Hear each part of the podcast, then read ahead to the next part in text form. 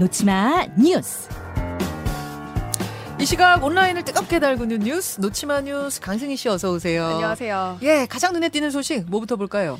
발암물질 알고도 이벤트 강행했던 스타벅스. 그러니까 서머 캐리백이라는 걸 이번에는 줬는데 이 이벤트 증정 가방에서 발암 물질이 나왔다는 거예요. 네. 더 중요한 건 이미 발암 물질이 있, 있다는 걸 알면서도 지금 그냥 줬다. 네. 이런 지금 의혹이 제기된 거죠. 네, 그래서 지금 논란이 더 큽니다. 또 있어요. 그러니까 일단은 스타벅스는 이벤트 전부터 그 발암물질 검출을 알고 있었고, 네. 그리고 이번 사건에 대해서 그 고객 보상을 하는데 이게 적절했냐 이걸 두고도 논란이 또 됐습니다. 두 가지 논란이에요. 네. 어제 스타벅스가 고객 사과문을 올리고 공식 사과를 했습니다. 일단 그 서머 캐리백에서 발암물질인 폼알데히드가 기준치 이상으로 검출된 거 일단 공식 인정했고요. 그리고 이벤트 기간 중에 그 발암물질 검출 사실 알고도 이벤트를 강행했는데 그러니까 여기 이유에 대해서 답변이 나왔거든요. 음.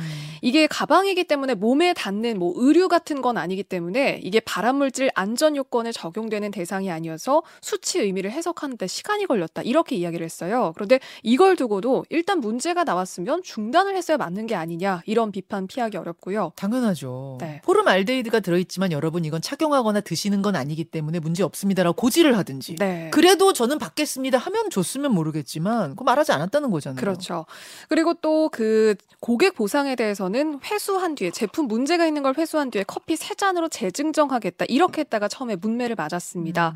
뭐 증정품이니까 커피 세 잔이면 됐지 뭐라는 의견도 있지만 대부분은 17잔을 마셔, 마셔 이걸 받을 수가 있는데 네. 고작 세 잔으로 말이 되냐 이런 의견도 있었고요. 결국 뭐 3만 원 상품권으로 대체를 하기로 결정을 했습니다. 우리나라에서 가장 인기 있는 프랜차이즈인데 그만큼 책임감을 가지고 했었어야죠. 네. 문매 맞을만 합니다. 그 다음이요. 김밥 40줄 노쇼에 울었던 사장님 이번엔 돈줄 낸 200줄에 또 울었다. 무슨 일이죠?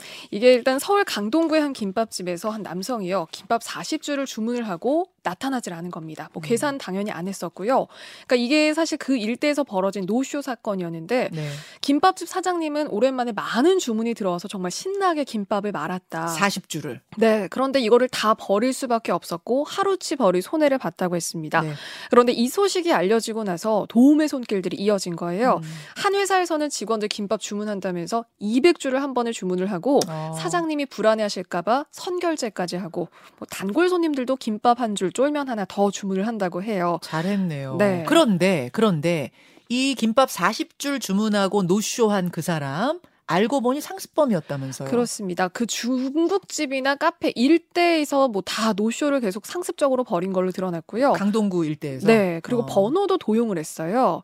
그리고 이, 지금 이 사건에 대해서 지금 남성이 어떤 사람인지 지금 붙잡히질 않았는데 경찰이 수사에 착수를 했고 일단 행방을 쫓고 있습니다. 꼭 잡아야 됩니다. 네. 꼭 잡았으면 좋겠습니다. 그 다음이요. 해변 뒤덮은 수천 마리 죽은 참치떼. 참치라면은 한 마리에 수십만 원 하는 걸로 알고 있는데 죽은 채 해변 덮었다? 우리나라 얘기예요? 그렇습니다. 한두 마리가 아니에요. 경북 영덕 해변인데 영덕 해변인데요. 부패하고 냄새 나는 참치 사체가 해변에 막 밀려든 겁니다. 그러니까 이게 그 정치망이라고 하는 어선 그물로 잡았다가 버려진 참치들로 추정이 되는데 그러면 왜 참치를 대체 버리는 거냐 예, 보니까요.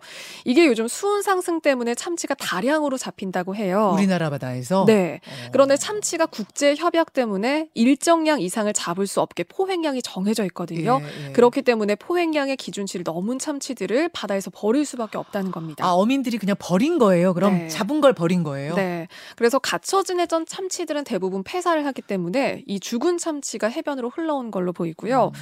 그런데 어민들도 고충을 호소합니다. 그물을 끌어올려야지 얼마나 잡을 수 있나 잡혔는지 확인을 할수 네. 있기 때문에 일단은 참치를 빼고 잡을 수는 없는 상황이다 호소를 어, 하고요. 어. 이게 사실 해석 환경 오염하고도 직결이 되기 때문에 어업인들이 포획 한도를 좀 늘려달라 지금 이렇게 요구를 하고 있습니다. 아니 또제 수온이 얼마나 올랐길래 우리나라 바다에서 네. 저는 이것도 참 걱정스럽네요. 수고하셨습니다. 고맙습니다.